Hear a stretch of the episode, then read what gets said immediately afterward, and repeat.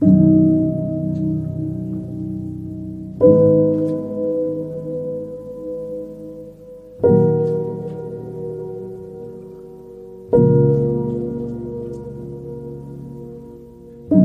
you mob. Welcome to this episode of Aussie English. Uh, this is going to be an incredibly different episode from the usual type of content that I publish on the Aussie English podcast. The usual aim is to give you, obviously, Australian English and culture and conversations, everything like that, in order to entertain you and help you improve your Australian English. However, today I thought it would be incredibly important to create an episode where you could hear from the people of Ukraine. So, why am I creating this episode? Well, I wanted to do more than just donate to these people in need during this catastrophic time. And after rewriting this intro many different times, I suppose I should start at the beginning to get us all on the same page. So here's where I'm at and why I wanted to do this episode. So on the 24th of February 2022, Russian troops began a quote special operation in Ukraine, which we know for a fact is actually an illegal invasion of the country.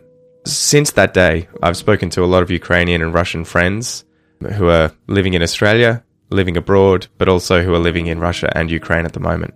And I've watched the news in Australia, and while I've been brought to tears quite a few times over the the extreme violence and the extreme danger that people are facing in Ukraine, I, I'm sort of astonished as well by how damaging the fake news, misinformation, and propaganda that's going around really is. I knew that it had been a bit of a problem online for at least the last eight to 10 years since Crimea was annexed. However, I've had a few conversations with people and I've kind of also been shocked at the things that they've told me. Hearing the difference in these people's genuine beliefs on this topic has really been quite disappointing because misinformation, much of which is just blatant propaganda, is clearly absolutely everywhere, not just in Russia. I mean, I've heard from Russians who believe that it's a peaceful takeover and that they are just simply trying to denazify Ukraine, but this is absolutely absurd when you actually look into what's going on. But that being said, I've also witnessed misinformation or brainwashing coming from the West and the way that the news covers what they want to cover in order to get more clicks. So, what can we do to battle misinformation and propaganda? Well, in my opinion, the best I can do is simply share the experiences of real people's voices. Remove the propaganda, remove the news reports and editors and governing bodies that control a lot of the news that we hear. So I reached out to Ukrainian followers at random and ask for them to simply tell me about their own experiences, what's going on in their life at the moment, in their own words. For obvious reasons, I'm going to keep everyone involved in this podcast anonymous. Unfortunately, I haven't been able to include every single person who reached out to me and was kind enough to share their time, their voices, their stories. But I want you to know that I heard you and we're with you.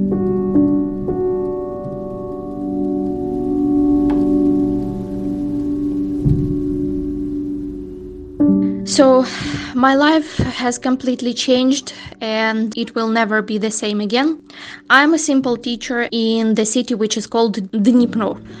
In the morning of the 24th of February, at 6 o'clock in the morning, we woke up because my husband's sister called. She lives in Kiev.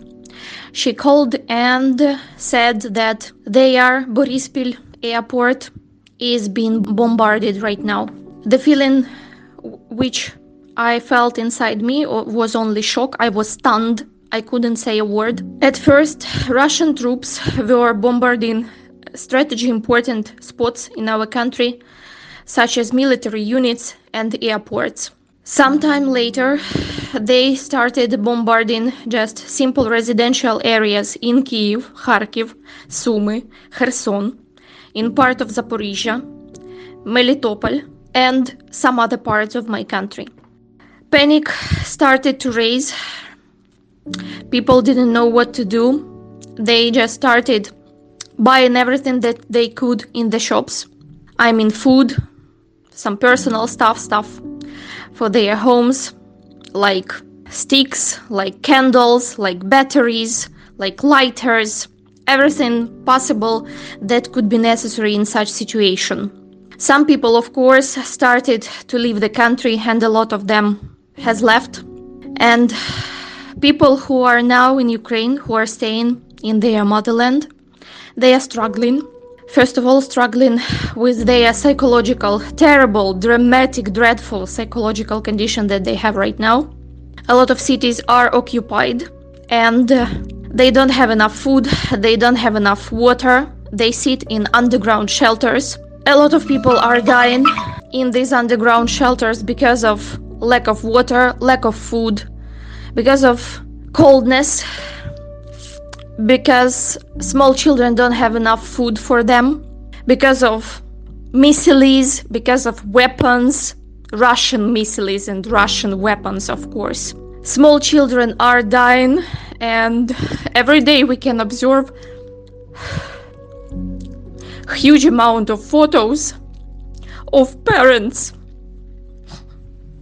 who are holding their small children who are holding their died small children and cannot do anything.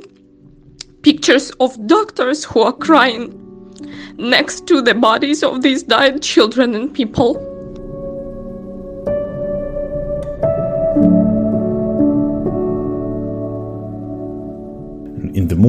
Of the 24th of February, I woke up to the sounds of an explosion and air raid sirens. A few minutes after that, my brother called me on my phone saying that the war has started. Little did we know, what we heard in Kiev was just a minuscule part of the series of explosions that surged across Ukrainian cities. Long story short, a few days into the war, we learned where all load bearing walls in our apartment were, how to quickly get into a bomb shelter when required, what essential things one should bring there, and how to estimate the proximity of an explosion, etc. So it is safe to say that our lives have changed yet again. All we took were our backpacks, a couple of t shirts, and some paperwork. Being on the go again with nothing but our backpacks is quite, quite evocative, as it already happened to us back in 2014.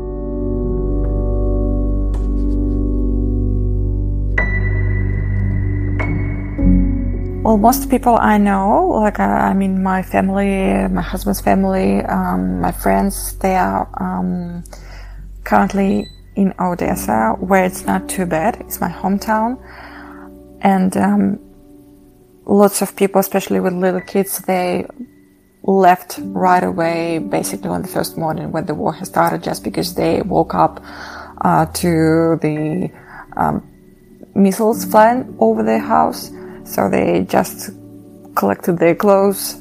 In 20 minutes, they, they left country. I mean, they left their home, then they left country, and um, yes, so they out of Ukraine. And for the rest, uh, like I said, it's not too bad in my city at the moment. And the city is preparing for big attack because it's a pretty big city. It's a big port of Ukraine, probably yeah, the biggest one and strategically it's very important um, city to be um, occupied so they expected russia to be there and russian troops russian ships were trying to approach but apparently because of the bad weather they got back closer to crimea. I don't know exactly. I'm not there so i can't tell you anything. And there are plenty of fake videos um, where you can kind of see plenty of ships um, in a sea from the shore of Odessa, which is not confirmed by my friends and relatives who some of them they they live uh, they live uh, not too far from the beach. So basically a friend of mine he starts his day waking up and going to the beach and see to see what is happening there in the sea. Is there are there any ships? Yeah there are plenty of alarms going um, during the day, every single day. In the beginning, people would be scared. Now they kind of got used to it, so they not really react to them anymore.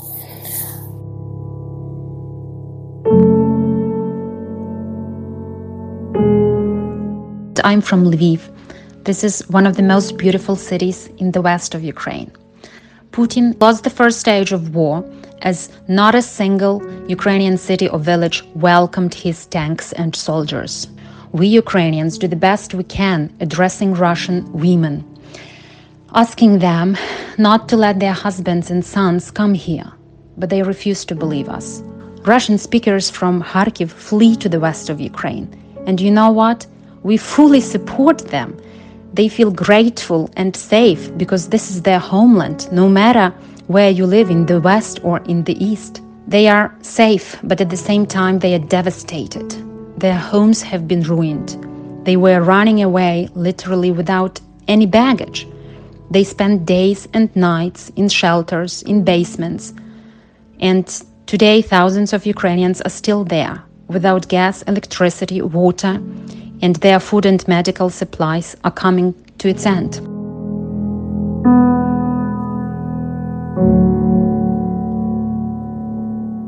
A war is actually happening in Ukraine. A cruel, unjust, violent war, where hundreds of civils and children are killed by people who somehow decided they could invade another country. A peaceful country a beautiful country, an independent country. They came here to, quote, save us. Save us from what? From living our peaceful life, or maybe from going out with our friends and spending time with our families, or maybe from earning money, creating new things, traveling, or maybe from sleeping in our beds without listening to explosions and bombing. What is actually happening in Ukraine is that our cities are being destroyed our lives are being taken away from us. Our children are being born in dark, cold, wet bomb shelters, and sick people who depend on taking medicines are being left to suffering and slow death. What is actually happening in Ukraine is that we are promised green corridors, and then when people are being evacuated, the enemy army starts to shoot at them, and then lie that it's us who do not respect the ceasefire. I have to say that it has changed dramatically in spite of the fact that we actually live in a quiet region. Uh, though the enemy is is not far and uh, it's frightening. Well, about our region, educational institutions don't work. Uh, the shops are almost empty because the factories um, that produce food, uh, almost all the factories, they don't work, they stopped their work, and um, now it's uh, more and more difficult to get uh, the things we, need in the shops. But for the moment, it's uh, Actually, it's okay because uh, we compare our life to the life of people who live there near the front and uh, we can't complain. Really, we can't. My sister lives near Kiev and uh, she says that the circle around Kiev is less and less every day and uh, they hear explosions every day, all the time they could leave, but they didn't. My groupmate, for example, was near Kiev as well. Um, she's got two children. Uh, they left because uh, in their very region it is very dangerous and uh, cities and villages are getting occupied and it's just it's awful.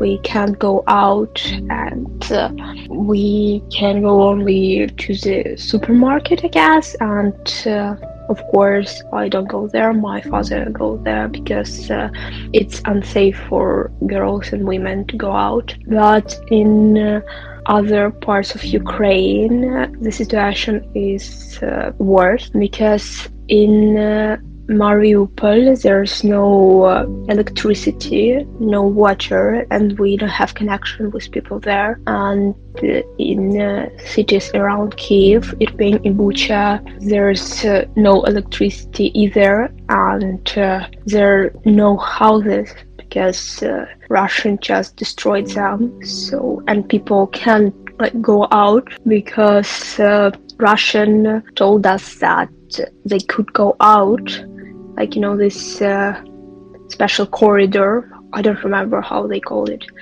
uh, for refugees. But when people tried to escape, Russian just started fire. So a lot of people died while trying to escape. So yes, uh, Kharkiv uh, is destroyed totally. So people don't have houses. So life is like this.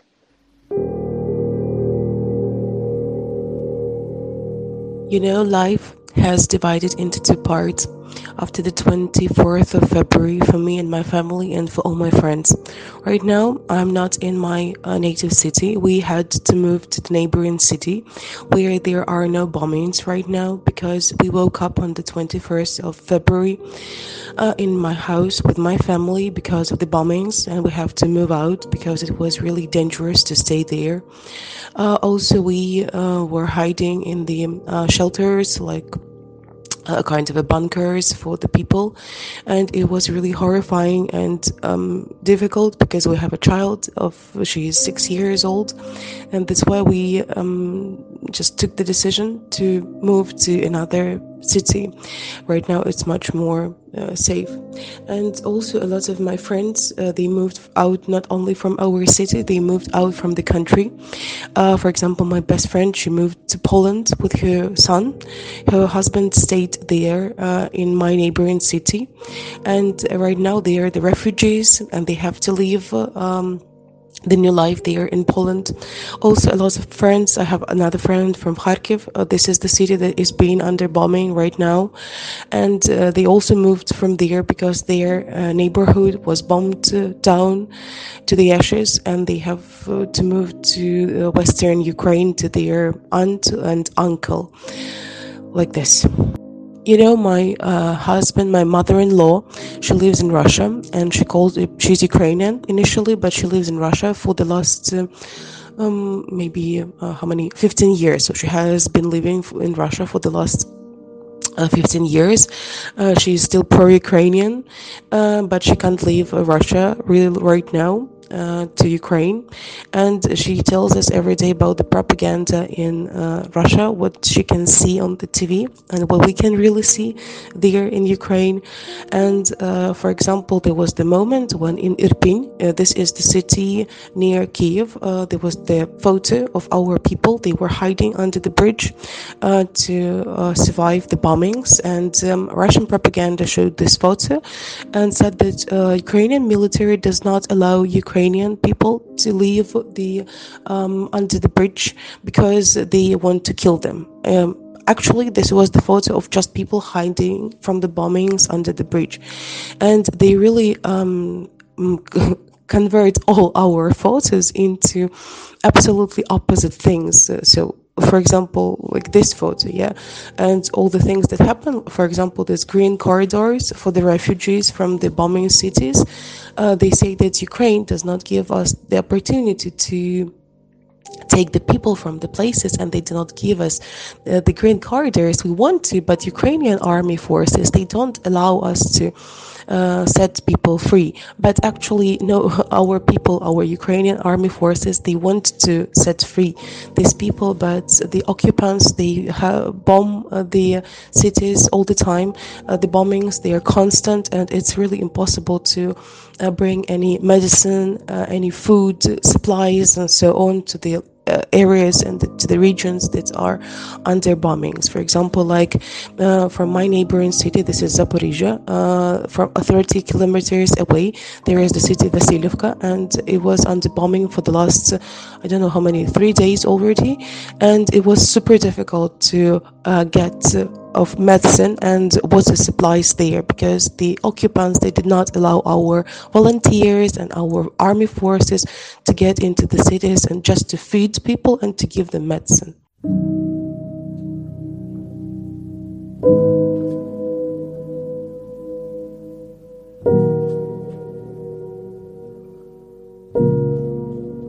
All right, so I'm going to leave it there with the voices of Ukraine telling us what they're experiencing right now on the ground in Ukraine. I'd like you to keep in mind, though, that those who responded to me are likely the least affected as they are still able to respond by email and messages without needing to focus on fleeing the country or even worse, fighting. If you're Russian and you're listening to this, then just know that I'm not broadcasting this message to point the finger at you, to shame you, to blame you. However, I am trying to reach many Russian people who are currently pro Kremlin and seem to be deaf to the voices of Ukrainians. If you guys feel the urge to support Ukrainians, there's a few different things you can do. Obviously, you can share this episode as widely as possible. You can donate money to charities like unfpa.org, amnesty.org.au, Médecins Sans Frontières, so that's msf.org.au. If you're unsure, just Google donate to Ukraine and I'm sure you'll come across something.